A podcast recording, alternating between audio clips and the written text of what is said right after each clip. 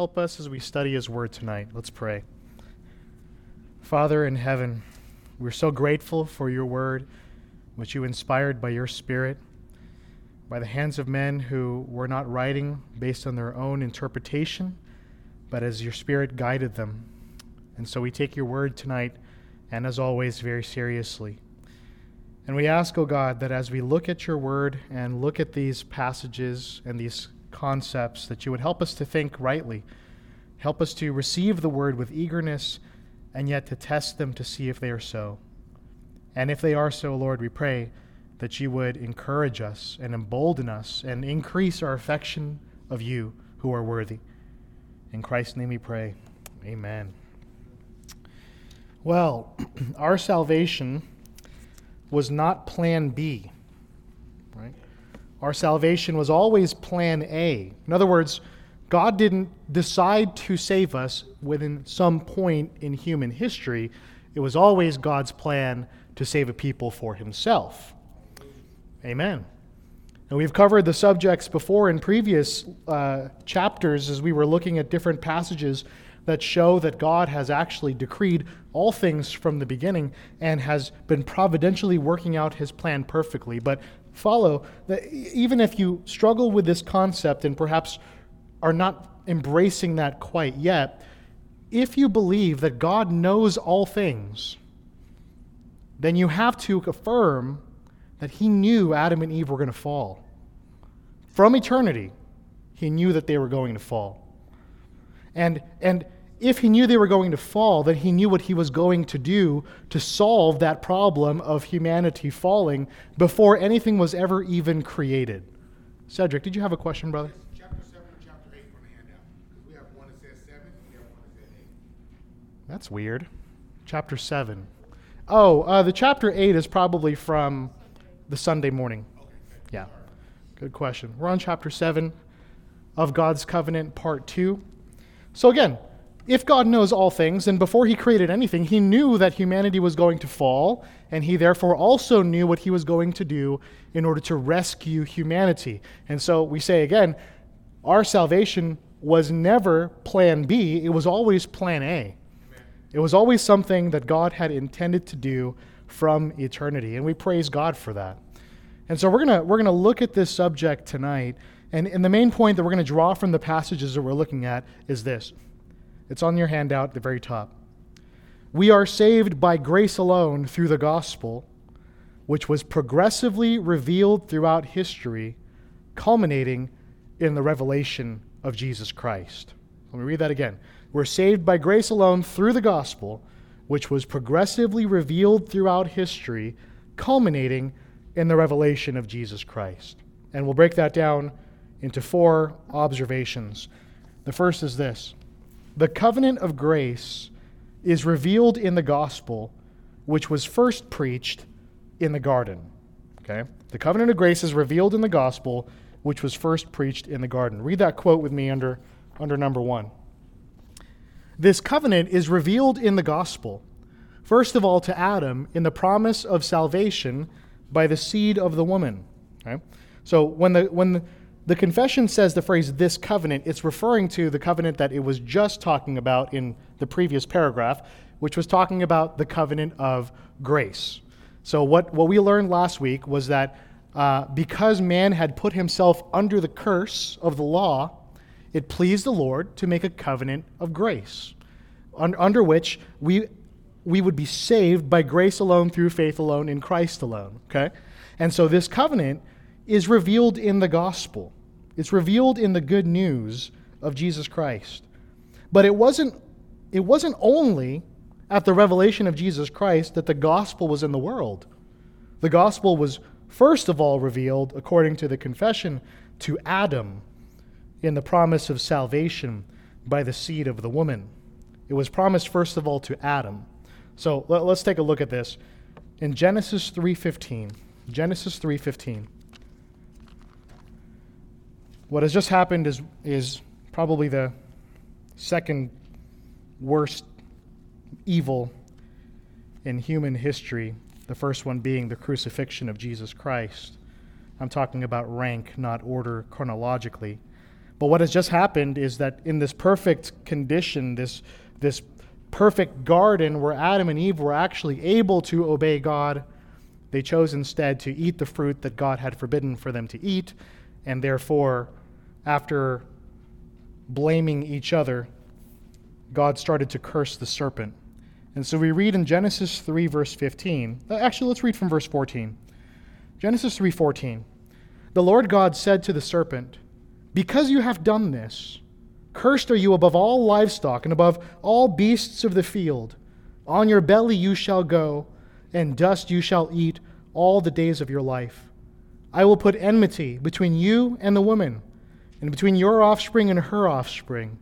He shall bruise your head, and you shall bruise his heel." So, God says to the serpent, because because they had because I'm sorry, because the serpent had deceived Eve in particular to eat from the, the, the fruit from the tree of the, the knowledge of good and evil, which God had forbidden, and then Eve had in turn convinced her husband to eat of the fruit as well. Because the serpent had done this, cursed they were above all livestock and above all beasts of the field.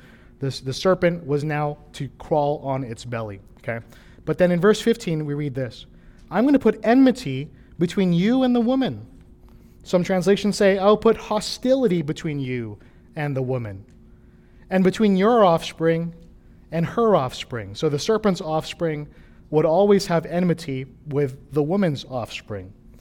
And then it says, He shall bruise your head, man shall bruise your head, and you shall bruise his heel. Now, this is often referred to by theologians as the proto evangelion, or uh, the first gospel which is what it's talking about. But I think that we actually need to do a little work to actually get there. We kind of read it with New Testament eyes and just say, well, that's clearly talking about Jesus, right? But we also have to read it in its original context as well. So it's not just like we read this and it says, well, clearly he's saying that one of her descendants is going to is going to bruise the serpent's head. We have, we have to unpack that a little bit more. Okay.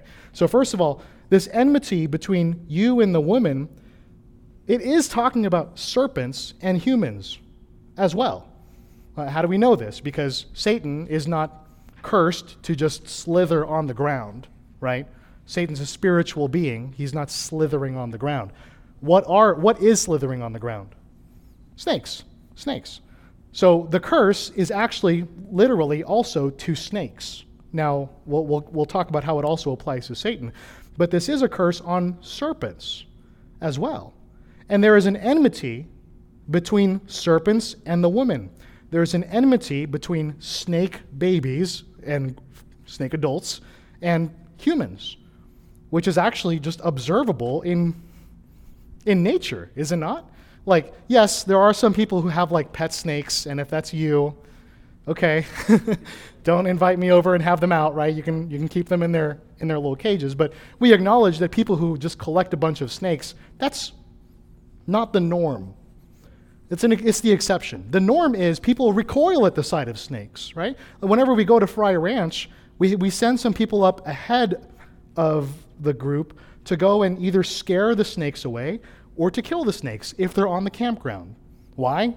Well, we'll talk about that in just a second, right? So there is this natural um, issue between humans and snakes, and I, actually, it's not natural because that's not how it was created to be, but it's a, as a result of the fall that there is now an enmity between humans and snakes. And this applies not just to that particular serpent, but all serpents following him and, and the human offspring as well. And then he shall bruise your head, and you shall bruise his heel. So this enmity with, with snakes is not just something that oh, we don't like each other, but it actually turns into actual conflict, right? So, like we said just a moment ago, when we go up and if we see rattlesnakes at Fry Ranch, which don't let that scare you, it's actually a pretty rare occurrence because of the fact that we go out to make sure that we scare them off. But if we see them, we usually kill them. Why do we do that? Seems mean. Why do we kill those snakes? so they don't kill us, right? Because what they're going to do if we get too close, if we bother them, they're going to bite us and we could die. We're pretty far from an ER when you're out in a Fry Ranch. And so th- we, there's this natural enmity where if you approach a venomous snake and you threaten it, it's going to it's going to bite you, right? So, this whole idea of he shall bruise your head and you shall bruise his heel is talking about the ongoing enmity between snakes and humans. But there is more to it than just the actual curse on physical serpents. Because the serpents were created good, snakes were created good. And so we recognize that it wasn't just a serpent that tempted Eve, it was Satan, right? How do we know that that serpent was Satan? What in the Bible tells us that?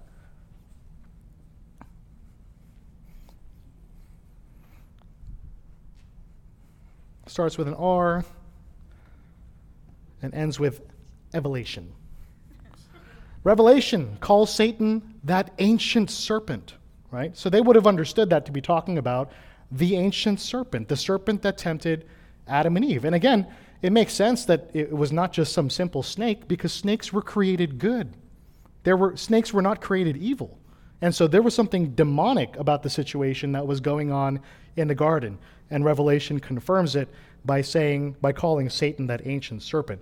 And so what we're seeing in this verse is not just a physical enmity between snakes and people, but now a spiritual enmity between the spiritual descendants of the devil and the spiritual descendants of essentially God, right? The, the people of God versus the people of the world. And we actually see this unpacked early on in Genesis as well. So you have, for example, uh, Cain. Cain kills Abel, and then Cain gets banished from the garden. And then what happens to Cain's son, uh, grandson, Lamech? What's his deal? You remember? He's like, yeah, Michael. He brags about being more righteous than Cain. Yeah, uh, yeah. So Cain, he killed Abel out of this jealousy that uh, his his sacrifice wasn't accepted by God, but Abel's was, and that's bad. But Lamech kills somebody for just looking him wrong, looking at him wrong, and he brags about how uh, Cain's venge, vengeance is sevenfold, and mine is what does he say? I don't want to misquote him. Seventy-seven. A lot more. my my vengeance is a is a lot more. If you find it, just shout it out.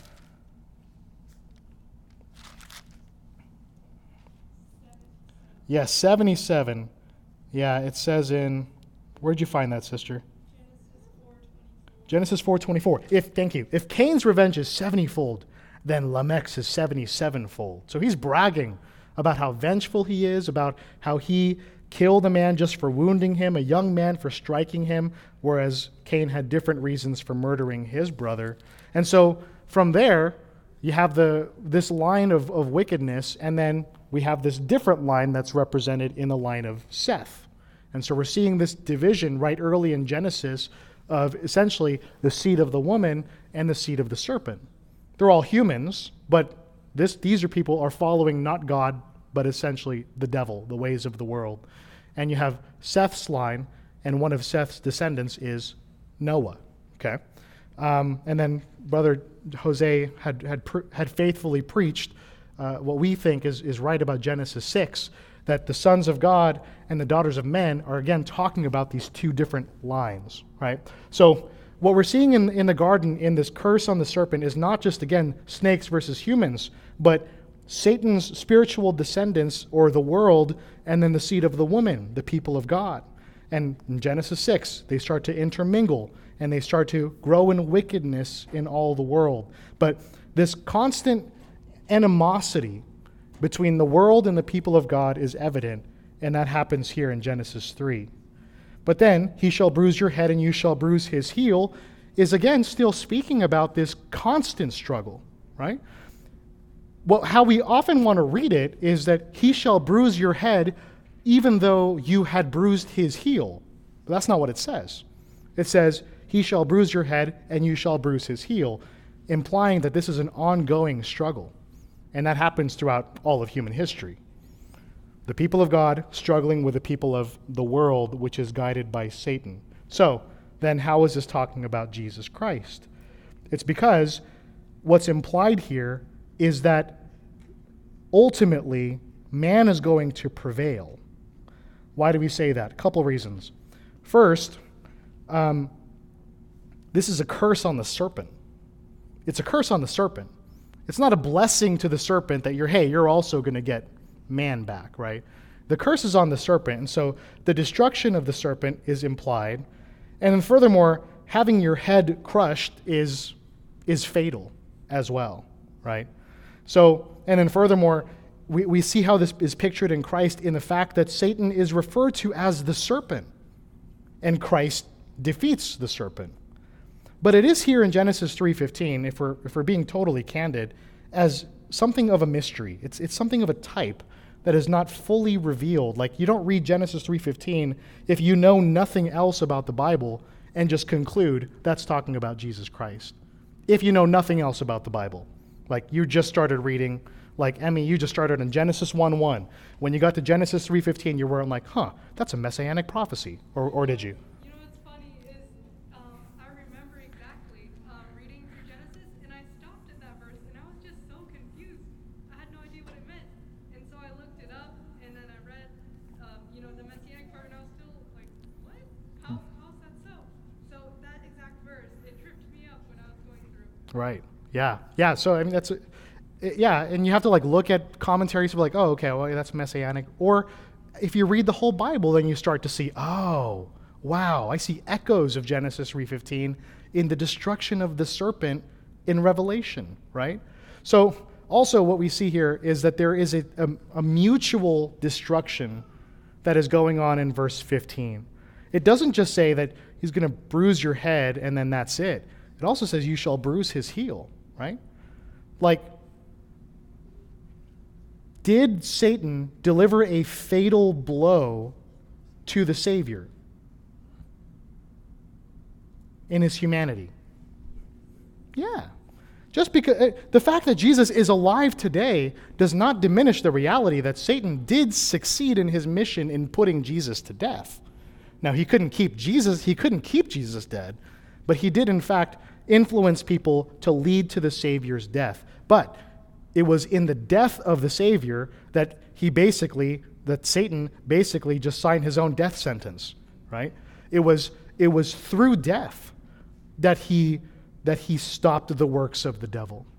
And it was through his death that he saved sinners like you and me and rendered, Jesus, and, sorry, rendered Satan powerless over God's people, right? And then he rose from the dead three days later, showing that he was victorious over sin and death. And then in that last day, when he raise, raises all of his people up, death is completely defeated. There is no more sting of death because everybody is alive again. But all of that is first pictured and revealed in this little verse, which is actually in a curse to Satan in Genesis 3:15. So, the covenant of grace is revealed in the gospel, which was first preached in the garden. And then, secondly, number two, it was progressively revealed in the Old Testament until it was fully revealed in the New. It was progressively revealed in the Old Testament until it was fully revealed in the New. Let's read that quote under number two.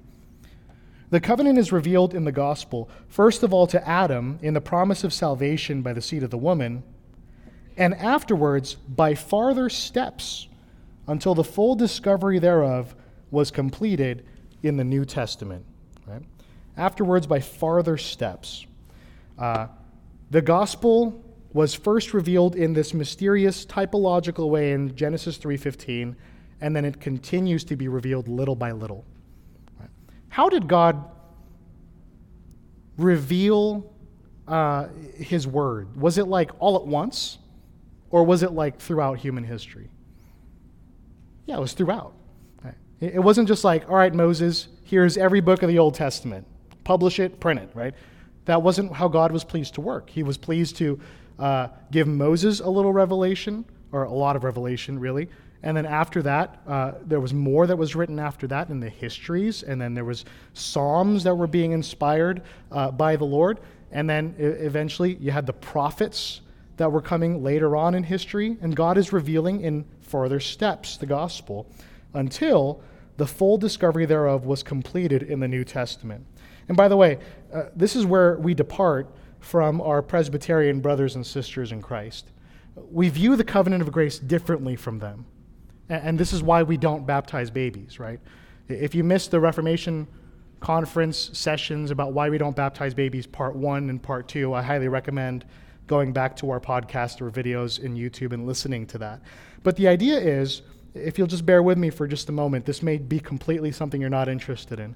But for Presbyterians, what they see as the covenant of grace is it's, is, it's, it's essentially when you, the, God makes a covenant with Abraham, that's the covenant of grace. Okay? So God makes a covenant of grace with Abraham. And then when, when God makes the Mosaic covenant, that too is an administration of the covenant of grace. All right? So they would consider both of those things the same covenant, but just different administrations. Same thing when uh, God makes a promise to David. That too is the same covenant of grace. So then, when Jesus comes, he establishes the new covenant, but that too is the covenant of grace. Meaning that all of these covenants are really the same covenant, just different administrations of the same covenant, right? And, and the Baptists look at that in history and they were like, well, we just, it doesn't seem to be the way that, that God is unfolding it in, in the scriptures, right? And so the way that, that we understand the covenants is that when God makes a covenant to Abraham, it's very specific what he's making the covenant for. Your descendants are going to be plenty, plentiful, and they're going to receive this land, right? And you need to get circumcised, and anyone who doesn't get circumcised is going to get cut off. Those are the, those are the terms of the covenant. He also promises them that, that your seed, one of your descendants, through, through him, will all the families of the world be blessed. But ultimately, the covenant is about I'm going to be your God, you're going to be my people, and you're going to live in this land, provided that you get circumcised, okay? Or your, your men get circumcised. The Mosaic covenant, again, is essentially the same covenant as the Abrahamic covenant, but now God is making it with a national people. Back in Abraham's time, it was just a nomadic group of people, but now there are millions of them, and they're, they're establishing themselves as a nation. And so it's, it's the same covenant, but now there's going to be specific laws in this covenant because you're a nation now. It applies differently to back when you were just a nomadic tribe.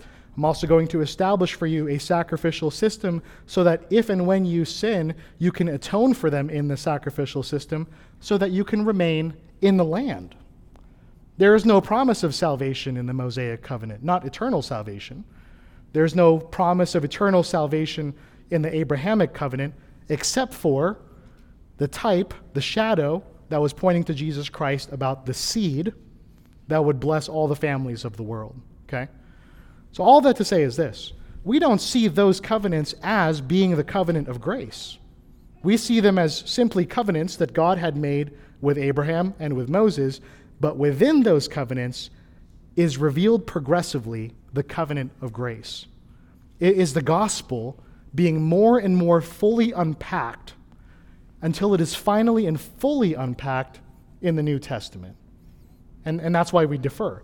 And the reason why they, they baptize infants is because how they see it is if this is all the same covenant and children have always been included in the covenant, then children should be included in the covenant still. But if how we're understanding it is correct, the new covenant is literally brand new. It's literally something different than the other covenants in the Old Testament. Then they don't, they don't follow the same rules. The people of God in the Old Testament were a physical, national people, and the people of God, as revealed in the gospel, are those who have faith. Okay? So, uh, I hope that was not as confusing as it seemed like coming out of my mouth. But if you have questions on that, let's talk about that later.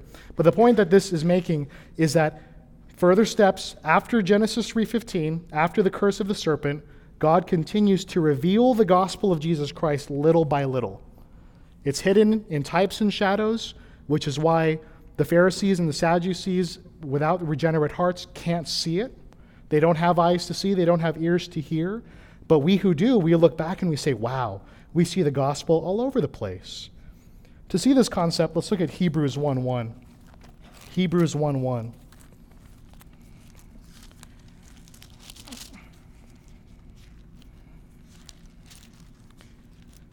The author of Hebrews opens his sermon this way Long ago, at many times and in many ways, God spoke to our fathers by the prophets.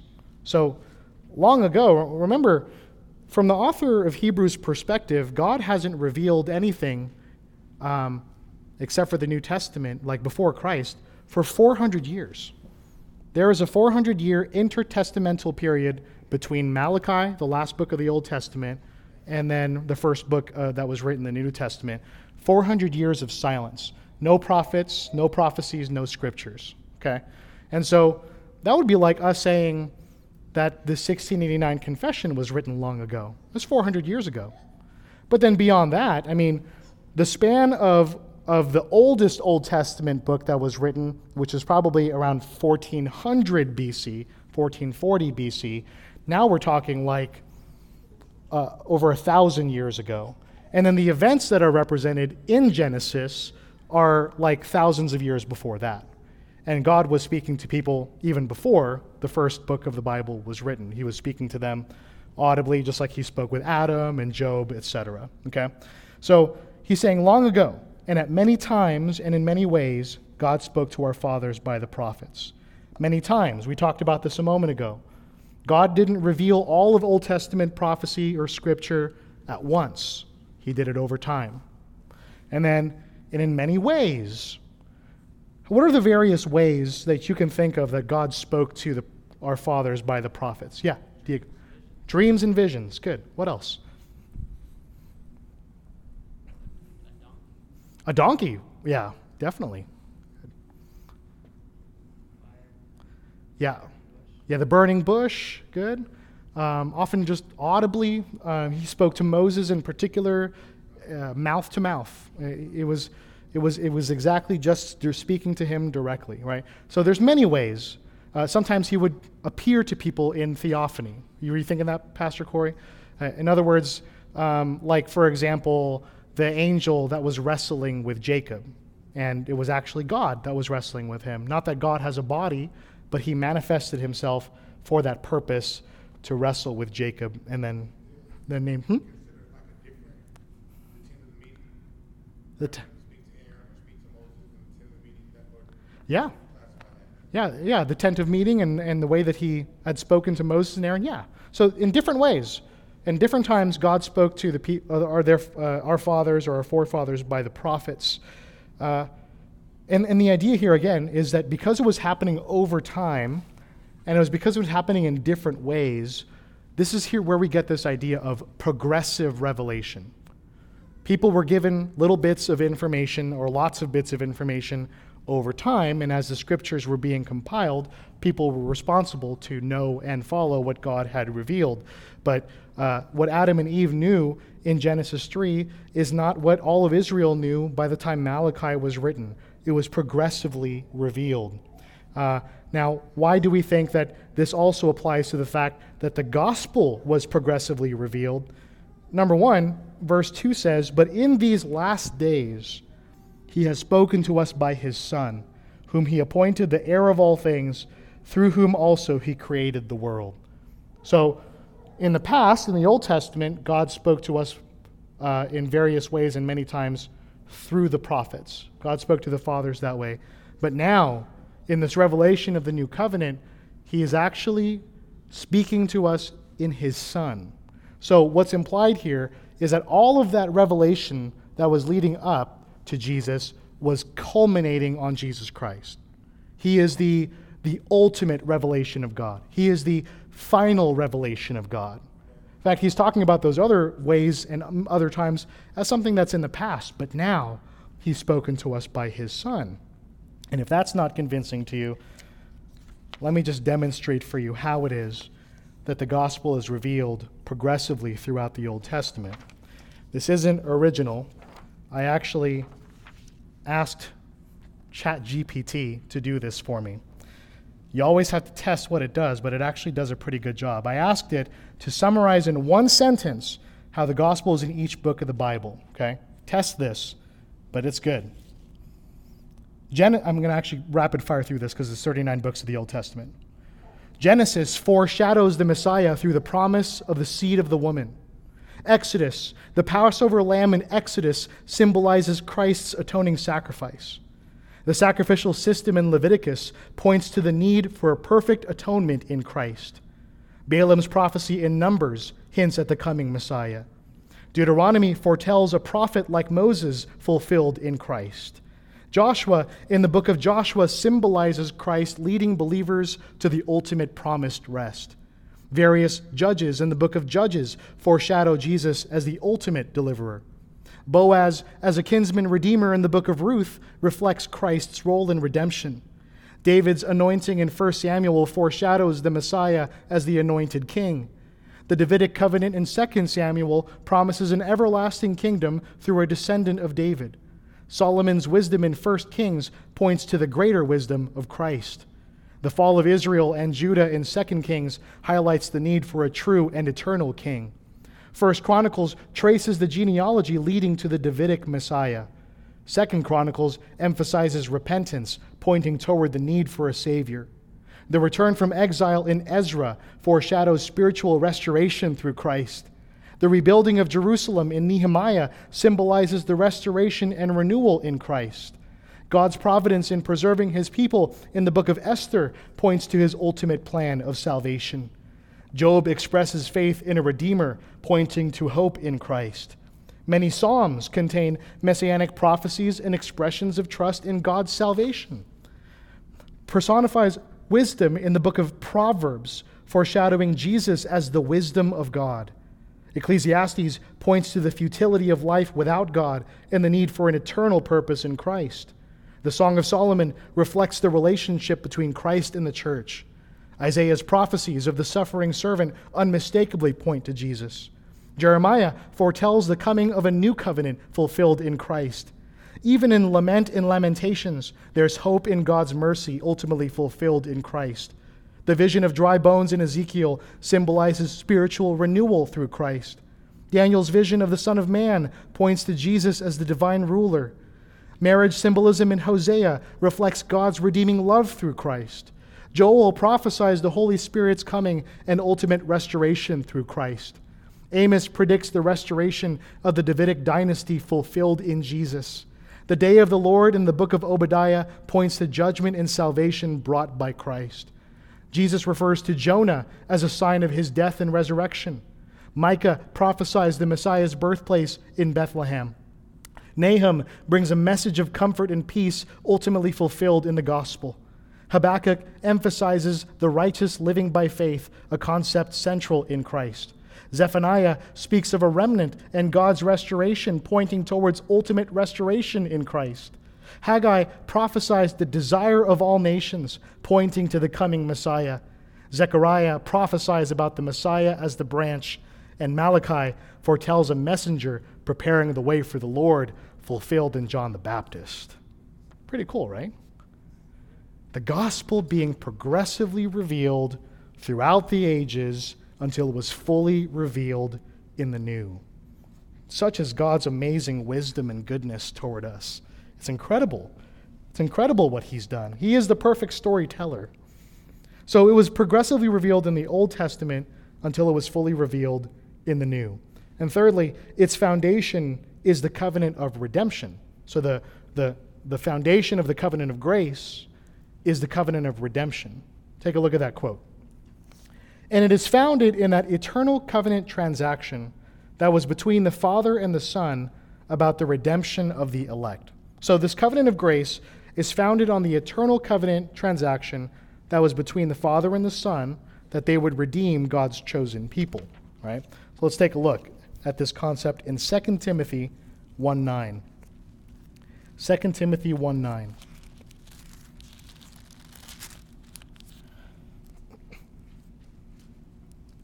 Paul is encouraging Timothy to guard this deposit that's been entrusted to him. Tells him in verse 8 not to be ashamed of the testimony about our Lord, nor of me, his prisoner, but share in suffering for the gospel by the power of God. And then he elaborates in verse 9 who saved us and called us to a holy calling, not because of our works, but because of his own purpose and grace, which he gave us in Christ Jesus before the ages began. So, this God who gives uh, power, sharing in the suffering for the gospel by the power of God, is the one who saved us. He saved us. He brought us out of our state of condemnation and death in sin, and He saved us into eternal life. He didn't just save us, He called us to a holy calling. He has called us to not just be forgiven, but to live holy lives as He is holy. He has called us to be His ambassadors. He has called us to, to, to, to live our lives in a manner worthy of this calling. And it's not because of our works, Paul says in verse 9. It's not because he looked at us and saw something good in us. It was simply because of his own purpose and grace. If you're a Christian, why did God save you? Because he wanted to, and because he is gracious. That's what's being said here. It's because of his own purpose and grace. He gave us that grace, verse 9 says, in Christ Jesus, when? Before the ages began. So this grace was already given to us before God even said, Let there be light, and there was light. Now, how does that work? Uh, we talked about this earlier how grace isn't really required until somebody sins, right? Forgiveness isn't required until somebody sins. And yet, our salvation was so certain from eternity that it could be said, we've had it since then. We've had it since the ages began, since before the ages began, which is complicated language as it is, is because there was no time before creation. Right? It, that, that sentence doesn't even make sense to say before creation. But just to help us to wrap our minds around this, when God said, Let there be light, our salvation was already secured. The grace was already given to us at that point. Okay, now let's take a look at Titus. That's one book to the east. Yes, sir.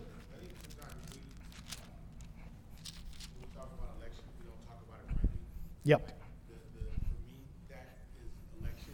But that is because we are so screwed up and so sinful that there are going to be so many times in our life where we have to doubt, right? Having our salvation. And I think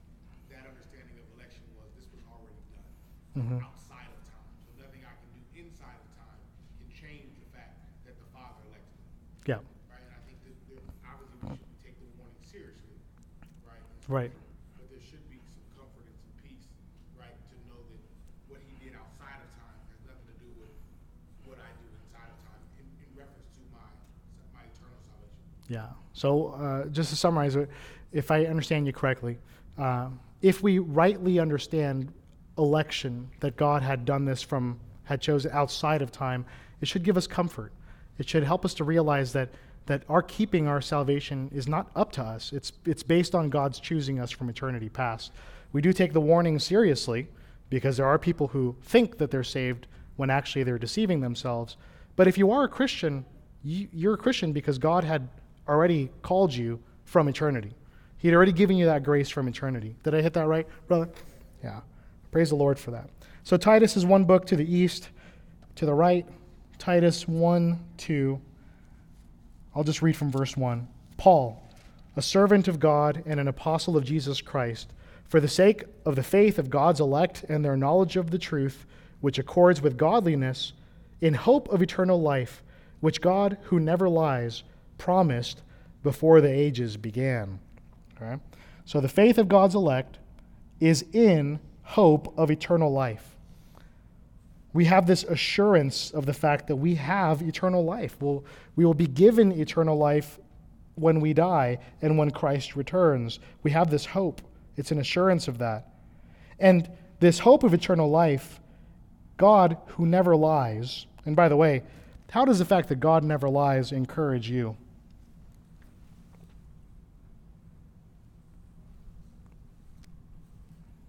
How does it give you assurance that God never lies?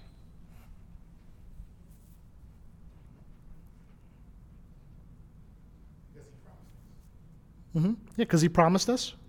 What if he did lie? What if he was a being that lied? Yeah, his promises wouldn't matter. We wouldn't know if that was a real promise or not, right? I'm remembering this uh, car salesman from when I was younger, and uh, I was kind of bickering about the monthly payment, which would have been like four dollars more or something like that. And he said, "If you come every month, I'll give you four dollars out of my own pocket." Okay, that was his promise, but there's no way that I would have any assurance that he would have actually done that, right? Once they sell you the car, like they're done with you, right? So, so if God was a being who lied, then, uh, then any of his promises that he would make, we'd have no assurance of it. But the fact that God doesn't lie, that he is unchangeable, and that he's all powerful, gives us comfort that whatever he promises, he's actually going to fulfill. And this hope of eternal life, God who never lies, promised it before the ages began. Now, to whom did he promise it? Now, we could think in one way, he promised it to us even before we existed. Um, but the only being that would have been aware of this promise is God and the persons of the Trinity Father, Son, and Holy Spirit. Only, only God and the, and the three persons that subsist in him would have been aware that this promise was ever made. So, whether you want to call it a covenant of redemption or not, the point is God, Father, Son, and Holy Spirit, they knew what was going to happen. They knew about this salvation plan. They had agreed, the persons of the Trinity agreed. I was talking to Pastor Corey about this earlier. Whenever I talk about the Trinity, it's like walking a tightrope, not trying to fall into heresy, right? So bear with me as I try to, to wrestle through this.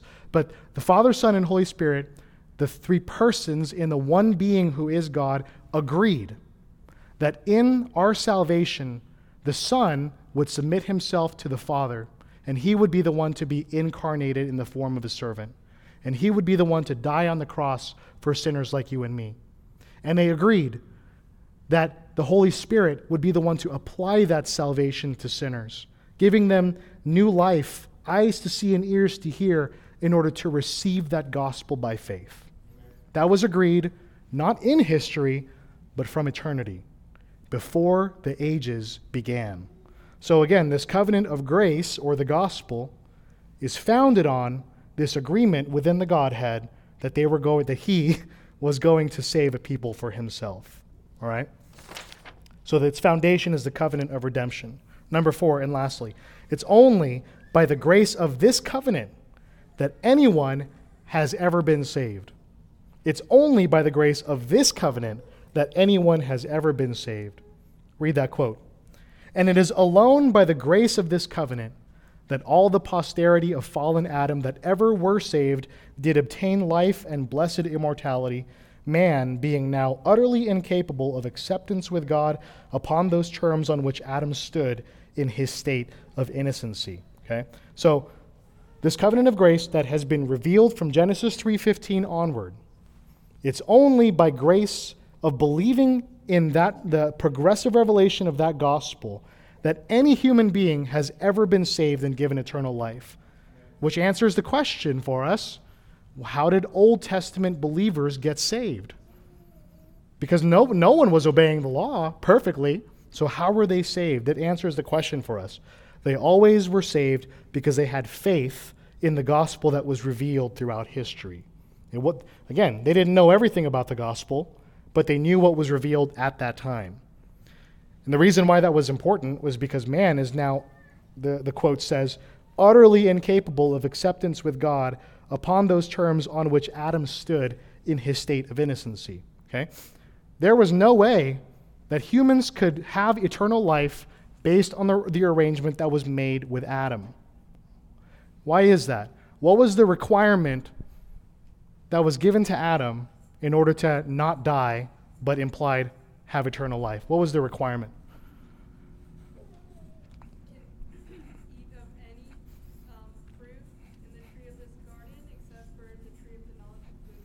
Right. So the, requirement was perfection, but also in, in, a, in what theologians call positive law, like the, the thing that God said, don't do, is don't eat of this tree of the knowledge of good and evil.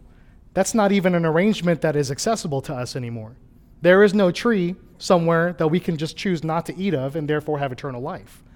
Uh, so that arrangement that was with Adam was with Adam, and when Adam failed, that covenant was broken. So we're under the curse of that covenant, but ultimately, there's no way that we could earn eternal life. And we talked about this last week too. Let's say that it's only talking about perfection. If we obeyed God's law perfectly, would we deserve to go to heaven? No, because you just did what you were supposed to do, right? You just did your job. Why are you asking for a bonus, right?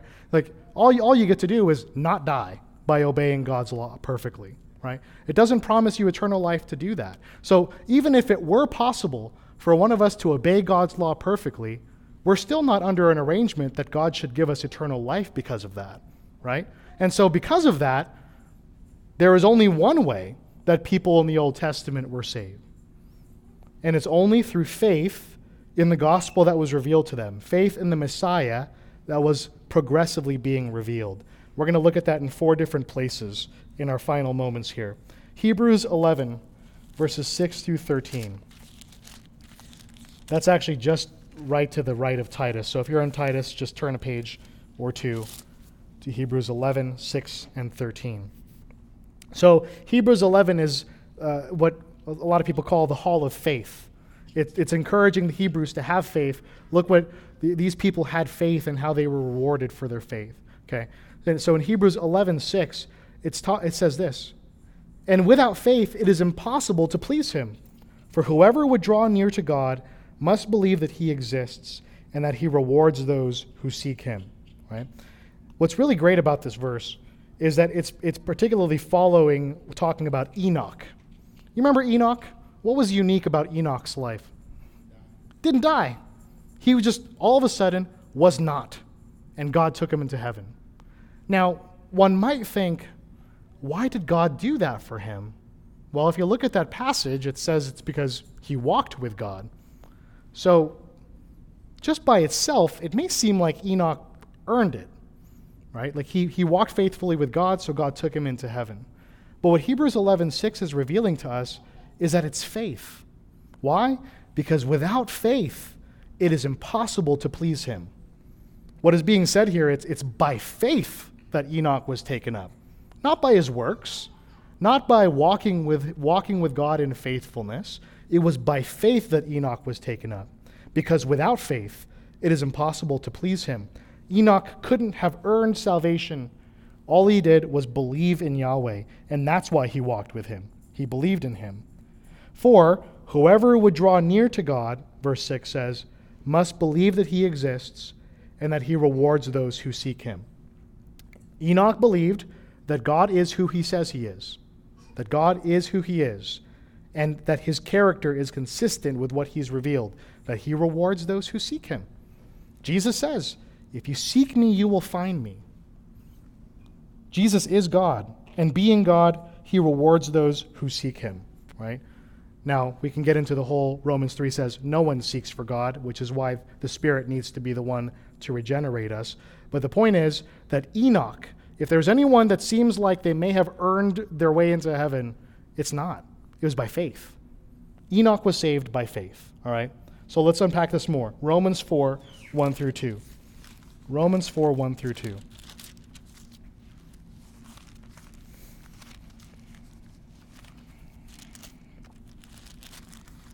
In Romans 4, this is part of this larger argument that Paul is making that nobody is justified. In other words, no one is declared righteous by God by their works. Anyone who's declared righteous by God is by faith. That's the argument that he's making. And in Romans 4, verse 1, he says, what then shall we say was gained by Abraham, our forefather, according to the flesh? For if Abraham was justified by works, he has something to boast about, but not before God. So, based on Abraham's works, what was gained by him? If he were justified by works, let's say that he would that the way that he would be declared righteous by God is by his works, then he would have something to boast about. And by the way, Abraham did do some things that were commendable, right? He wasn't always just about lying about his relationship with Sarah. There, there were some other things that he did that were very commendable, right? He left the place that he was at just believing in this God who's telling him, Go here and I'm going to bless you. And he said, Yes, Lord, and, and followed what God said. In, another situation, uh, God tells him to sacrifice his only son and he's fixing to do that because he believes in God and believes that God could raise his son from the dead, right? But it's not by any of that that Abraham is declared righteous. It's only by faith. In fact, it says in verse 3 For what does the scripture say? Abraham believed God, and it was counted to him as righteousness. So for us, we look at Abraham's life and we say, yeah, he, he's a good guy. He did some pretty good things. But what verse 2 says is, he has nothing to boast about before God. Why would Abraham not be able to boast before God about his works? Yeah, Cedric. Galatians says he believed the gospel. Yeah, yeah. And, and Paul says the point of the gospel is that no man can boast. Ah, good. Yeah, so the point of the gospel, which Abraham believed, is that no man can boast, right? Uh, why couldn't Abraham boast despite doing some pretty faithful things? Yeah, Mr. Pope. Because Paul says in uh, Romans 1 that everybody's under sin, so that would be Abraham. Yeah, so the wrath of God is revealed against all unrighteousness. And then in Romans 3, so he's unpacked, this whole Romans 1 through 3 is talking about Romans 1, man, Gentiles are sinners. Romans 2, Jews are sinners. Romans 3, everyone's sinners, right? And so, therefore, Abraham also is a sinner. And so, let's say Abraham, his righteousness and his righteous deeds earned him some like justification. He's still a sinner. And because he's still a sinner, he's deserving of God's wrath just like everybody else. Abraham has no reason to boast. So, Abraham, too, though he is our, our forefather in the faith, he himself needed a Savior, too. So, what about Acts 4.12? Let's take a look at that. Acts 4.12, just one book to the west. Acts 4.12. Peter and John are, are, are now sharing the gospel to the Jewish leaders that had arrested them because they had just performed a miracle and preached the gospel to the crowd. And Peter and John say in verse 12 that there is salvation in no one else, and there is no other name under heaven given among men by which we must be saved. There is salvation in no one else. In other words, there is no other person who gives us the means of salvation by faith in him. And, and this is a very unpopular idea today. Right? You, have people talking about coexist with those bumper stickers. They say that God, that the different religions are like an elephant where someone's touching the tail and they describe it this way, someone's touching the trunk and they describe it a different way. This is saying that this is impossible. This is impossible because there is salvation in no one else. There is no other name, uh, which name is essentially equated with a person. There is no one, there's no one else under heaven given among men by which we must be saved. Jesus is the only way. And, and again, you may think, well, that's not fair. But God didn't have to send us any way. It was gracious for Him to give us one way. And the one way to salvation that He provided us cost the blood of His only Son. So far be it from us to question God on why there is one way to heaven, right? It's amazing that He gives us one way. But what's implied here is that even for the people in the Old Testament, there is salvation in no one else. Not Abraham, not Moses, not David. It is in Christ alone that they were saved. Which brings us also then to John 8:56. Did the Old Testament believers believe in Jesus? John 8:56. So at this point, Jesus has just said something that was very controversial. He has just said to the crowd, to the Jews, that uh, if anyone keeps my word, this is in verse 52, he will never taste death. This is controversial.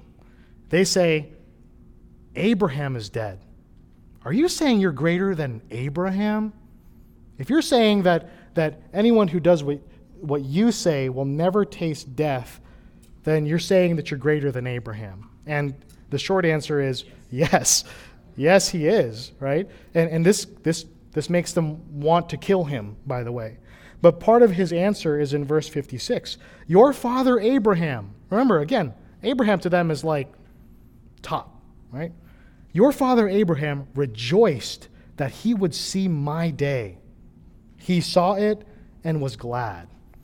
So just to just to add even well, I don't think that the Savior said this just to anger them, but it definitely did anger them more. Abraham rejoiced to see my day. He was looking forward to me, is what Abraham is saying. Uh, and then he saw it and he was glad. And by the way, that word rejoice is not just like, I, I feel a little joy, it's like leaping with joy. That's the kind of joy that Abraham had in seeing the Messiah's day. Now, did Abraham uh, have every single detail understood about that, even that he would be named Jesus Christ and that he'd be born in Bethlehem? I, I, I just don't think that that's necessary. Uh, possibly that it was revealed to him by prophecy that he just didn't record. Uh, but the point is, he, re- he believed what was revealed to him about the Messiah and about the gospel up to that point in history. Now, uh, he believed what the promise was to him that through his seed, all the families of the world would be blessed. And he probably also believed in the promise that was given to Eve. Even though it's not recorded in written history, they, they passed things down by oral tradition, right? So it was likely that all the promises that were given up to that point, Abraham believed. And he saw the Messiah in what was revealed to him, and he rejoiced. Thanks be to God. Oh, I skipped Hebrews 11:13. That's important. So we did Hebrews 11:6, but I forgot to cover verse 13. So bear with me. I'm sorry about that. But this is another key verse. So remember Hebrews 11:6 that without faith it is impossible to please him, for whoever would draw near to God must believe those that he exists and that he rewards those who seek him. I'm just going to read verses 7 through 13.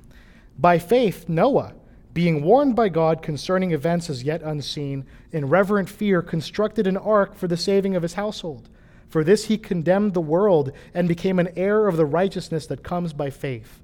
By faith, Abraham obeyed when he was called to go out to a place that he was to receive as an inheritance, and he went out not knowing where he was going. By faith, he went to live in the land of promise as in a foreign land, living in tents with Isaac and Jacob, heirs with him of the same promise. For he was looking forward to the city that has foundations, whose designer and builder is God. By faith, Sarah herself received power to conceive, even when she was past the age, since she considered him faithful who had promised. Therefore, from one man, and him as good as dead, were born descendants, as many as the stars of heaven, and as many as the innumerable grains of sand by the seashore. These all died in faith, not having received the things promised, but having seen them and greeted them from afar, and having acknowledged that they were strangers and exiles on the earth. So, verse 13, because we're running out of time.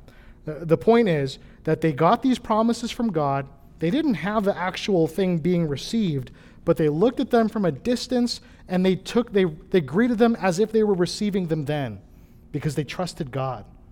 But beyond that in this verse, what we see when it says that they acknowledged that they were strangers and exiles on the earth means that for Noah, the more important thing was not being spared from the flood. And for Abraham, the more important thing was not having all of these descendants. And for Sarah, the more important thing was not having a child. They recognized that they didn't belong on this earth. And so they believed God and knew that they belonged in heaven with Him, right? So again, the promises that they're believing are not simply physical, temporary things. They believed God, they believed in eternal life with Him, okay? And we're out of time. So if you have questions, let's, uh, let's talk about it afterwards. Let me thank the Lord for all these things. Father, we are so grateful for this covenant of grace, this gospel that you've revealed to us. How merciful that you are that, that because we had put ourselves under the curse of sin, that you had revealed to us that you were going to save people. And through faith in that revelation, you have saved people from all time. And you have so kindly revealed to us that this was all Jesus Christ. And we ask, Lord, that you would help us to more firmly believe these things. And if there's anyone here, O oh Lord, who has not yet believed it, please help them to see the truth of your gospel. Help them to turn to your Son in faith and live. Help us also, Lord, as we look at the scriptures, to delight in your gospel all over the place. Help us to recognize that you had revealed the beauty of Christ in the pages of Scripture that, that, that the law and the prophets reveal him. And we ask, Lord, also that you would help us to encourage each other in these things. Be glorified in us. In Christ's name we pray. Amen.